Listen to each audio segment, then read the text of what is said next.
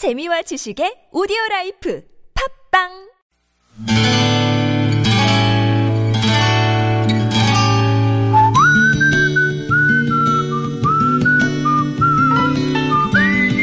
여러분 기억 속에서 여전히 반짝거리는 한 사람. 그 사람과의 추억을 떠올려 보는 시간, 당신이라는 참 좋은 사람.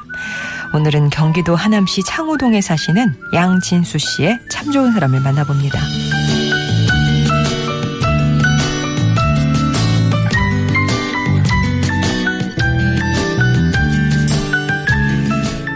출근하려는데 며칠 전부터 골고월하던 아내가 열이 펄펄 났습니다. 놀란 저는 근처에 사는 아내 친구에게 전화를 걸어서 미안하지만 병원에 같이 가봐달라는 부탁을 하고 가게로 나갔죠. 얼마나 지났을까. 아침에 들어오는 물건을 드리고 나니 아내 친구에게서 부재중 전화가 와 있더군요.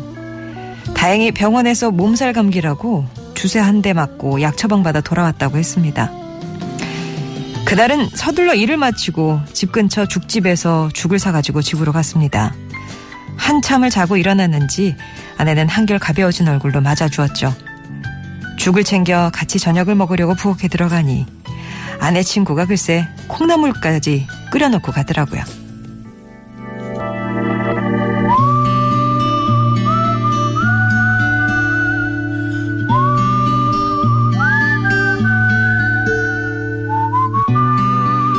아내에게는 죽을 챙겨주고 콩나물국을 데워 밥을 차, 밥상을 차리는데 정말 까맣게 잊고 있던 젊은 날 어느 하루가 생각났습니다. 대학에 진학하면서 혼자 상경해 혼자 방학한을 얻어 자취를 할 때였죠. 학교에 가려고 일어났는데 하늘이 빙하고 도는 기분이 들었습니다. 그리고 정신이 들었을 때 제 머리 위에다 찬 물수건을 올리는 누군가의 손길이 느껴졌습니다. 저는 저도 모르게 엄마라는 말을 뱉었죠. 그날 감기에 걸린 저를 옆에서 간호해 주시며 감기에는 고춧가루 벌겋게 풀어 넣은 콩나물국이 딱이라고 제 입에 국 한 숟가락 떠 넣어 주셨던 그 옛날 주인집 아주머니.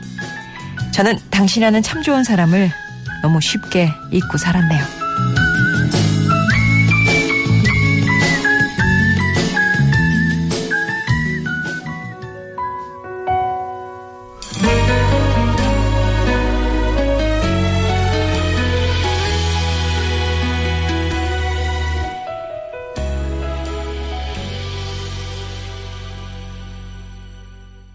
김보경이었습니다. 혼자라고 생각 말기.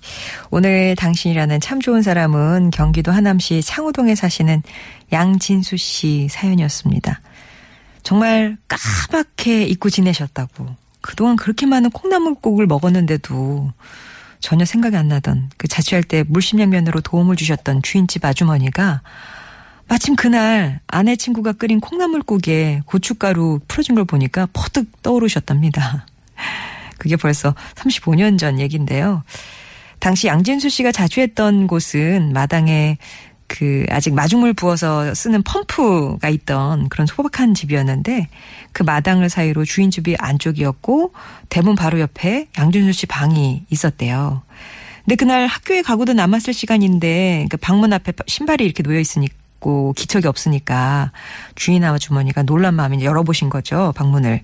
근데 그 양준수 씨가 막 땀을 뻘뻘 흘리면서 기절한 듯이 누워 있으니까 막그 장정을 덜 들쳐갖고 병원에는 가실 수가 없어서 일단은 약국에 가셔가지고 예, 해열제랑 감기약을 사가지고 오셔서 열 내리라고 찬 물수건을 머리에 올리고 계셨던 거라고 합니다. 그러니까 양진수 씨가 눈을 떠 뜨기 전까지도 참 많은 일들이 있었던 거죠. 덕분에 어느 정도 열이 내리고 콩나물국을 끓여서 끼니까지 챙겨주시니 아, 근데 그렇게 정성을 주셨는데 그걸 까맣게 잊고 있었다니 너무 미안해서 이렇게 사연 보내게 되셨대요. 그러면서 세상은 혼자 사는 것 같아도 이렇게 알게 모르게 도움의 손길을 받고 사는 것 같다. 이런 말씀을 하셨습니다. 양진수 씨께는 가족사진 촬영권 보내드릴게요.